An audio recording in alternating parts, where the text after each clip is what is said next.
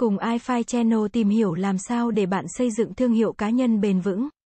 Thương hiệu cá nhân personal branding nói dễ hiểu là tập hợp những giá trị cốt lõi của cá nhân bạn đã lựa chọn và thể hiện nó như là những đặc điểm đặc biệt mà thế giới quan xung quanh có thể nhận diện và nhớ đến bạn.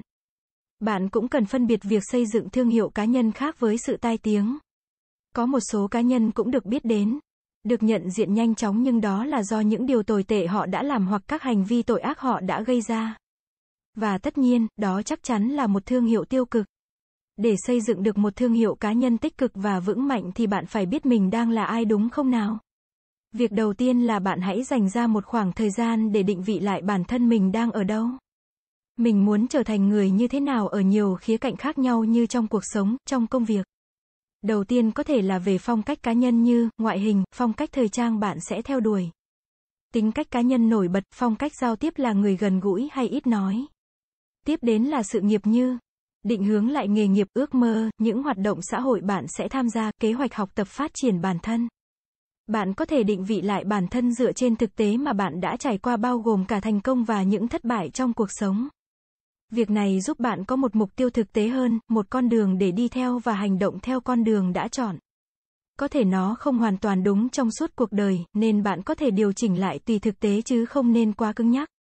Theo định nghĩa của thuật ngữ thương hiệu cá nhân do các học giả ở châu Âu đề xuất và được nhóm của chuyên gia tại Brand of a Leader điều chỉnh thì thương hiệu cá nhân là một tập hợp các đặc điểm độc đáo của bạn được thể hiện thành một câu chuyện khác biệt với mục tiêu giúp bạn trở thành một chuyên gia nhà lãnh đạo tư tưởng hoặc người có ảnh hưởng trong tâm trí đối tượng mục tiêu của bạn.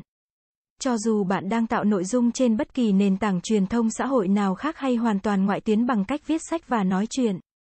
Đây đều là những hành động tự tiếp thị những việc bạn làm để chiếm một khoảng trống trong tâm trí đối tượng mục tiêu của mình.